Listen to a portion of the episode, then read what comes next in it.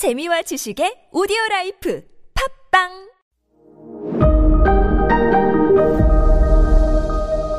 네, 여러분 안녕하십니까. 역사 스토리텔러 썬킴 인사드리겠습니다.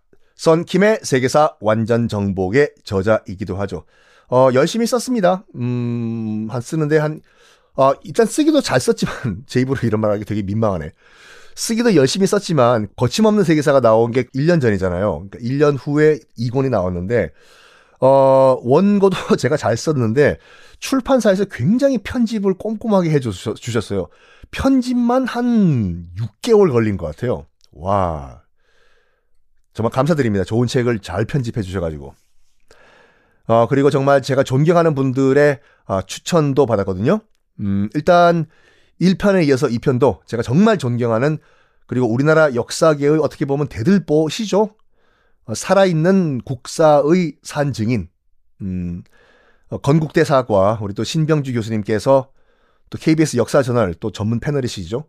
신병주 교수님께서도 어, 추천사를 써주셨고 제가 뭐 동갑이지만 정말 존경하는 우리 또 남희석 님도 추천사를 써주셨고 또 제가 정말 사랑하는 우리 또 선배 이숙영 아나운서 님도 추천사를 써주셨습니다. 감사 말씀드리겠습니다. 자, 프로이센과 오스트리아의 전쟁에서 프로이센이 오스트리아를 박살냈다. 말씀드렸죠. 나폴레옹 3세는 뭐 좋다 말았네. 저들끼리 싸우다가 뭐 이힐리베디히 하다가 끝났네. 몰랐어요. 다음 목표. 프로이센, 비스마르크의 다음 목표는 프랑스 너! 였다는 걸 몰랐습니다. 이때 빰빰 뭐가 발생하냐면 스페인에서 uno dos tres cuatro 하몽 하몽 참 맛있죠. 하몽 가지고 이제 와인 드시는 분들이 계시는데 여러분 저 trust me 저 썬킴 말 듣고 하몽이랑 처음처럼 한번 들어 드셔보세요. 진짜 입에 쫙쫙 달라붙어요. 야 하몽 한 조각에 소주 두 병 각 나온다니까요. 어쨌든 스페인에서 구테타가 발생을 해요.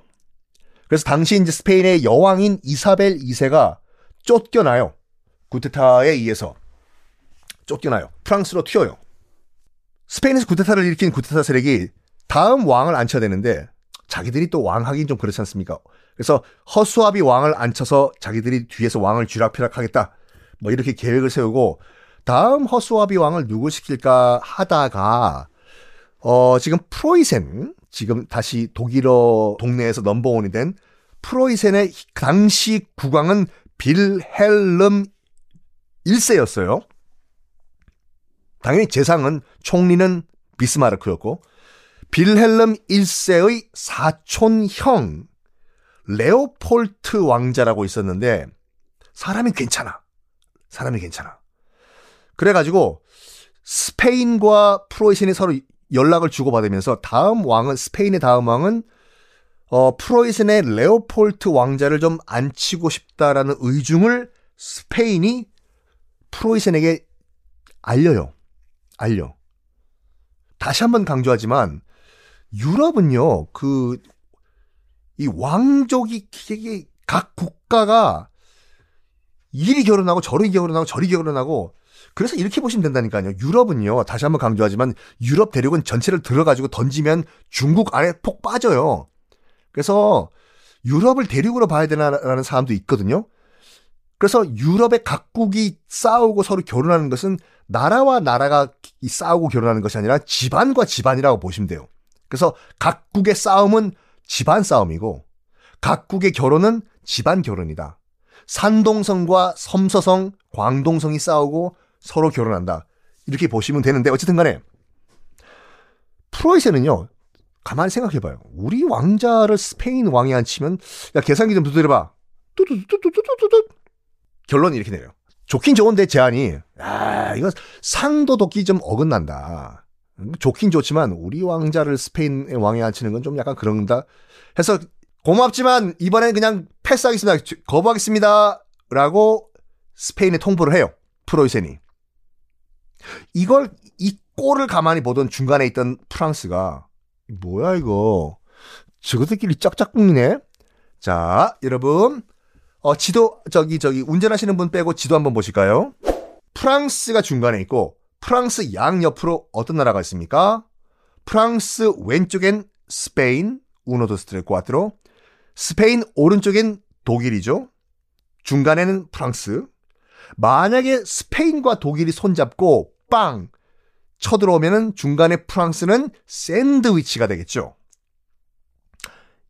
이걸 우려한 거예요. 뭐야, 지금 스페인이랑 프로이센 아직 통일은 안 됐지만 프로이센이 저들끼리 뭐 지금 짝짝꿍 짝짝꿍 무슨 자기가 선우야 듀오야 어? 뭐 결혼이 어쩌고 뭐 어째? 어, 뭐 어째? 왕이 어째? 어? 아니 스페인은 그렇다 치더라도 어? 프로이센 이 꼬마가 이 코딱지 꼬마가 뭐? 어? 감히 유럽 대륙 이 왕위 계승 문제에 끼어들어? 그래가지고 격분을 해요. 나폴레옹 3세가. 이 자식 이 기회 확 밟아버려야 되겠어 진짜. 그래서 나폴레옹 3세가 뭘 하냐면 프로이센에 있는 프랑스 대사를요. 빌헬름 1세한테 왕한테 보내요. 그래서 다시는 이런 일이 발생하 재발하지 않겠습니다. signed by 빌헬름 1세 문서 받아오라고 해요.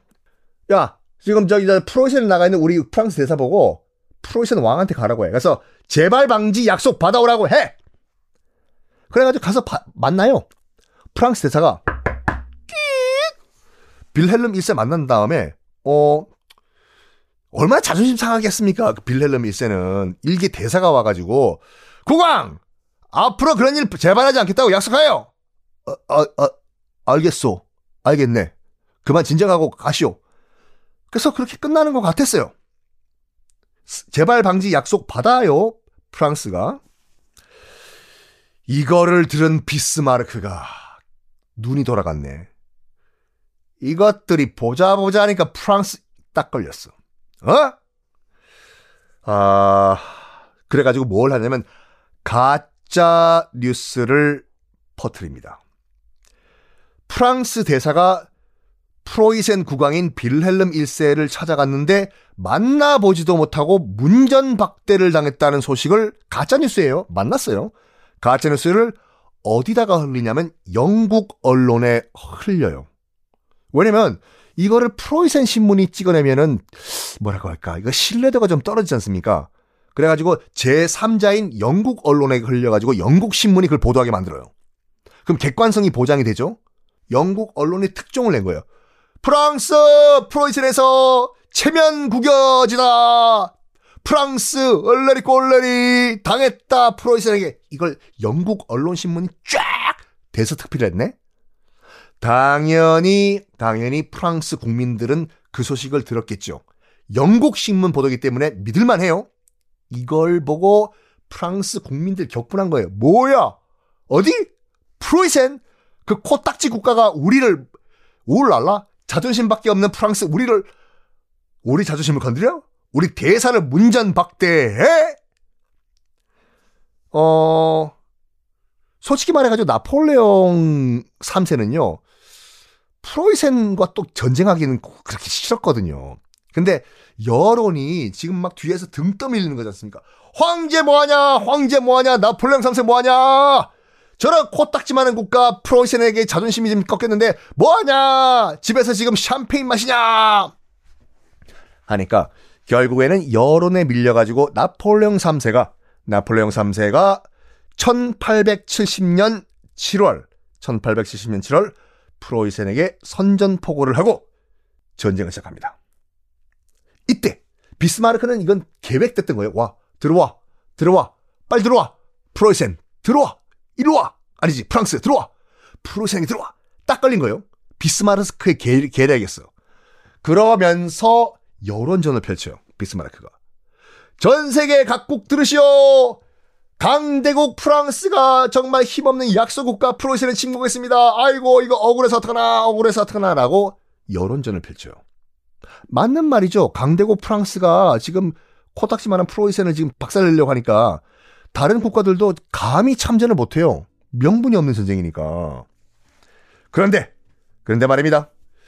예전에 프로이센이 아니었어요.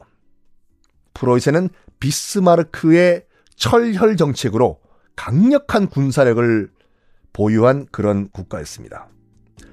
싸우고 보니까 프랑스가 점점 밀려요. 밀려. 그리고 결국에는 나폴레옹 3세가 포로로 잡히는 일까지 발생을 해요. 그래가지고 다음 시간에 공개하겠습니다.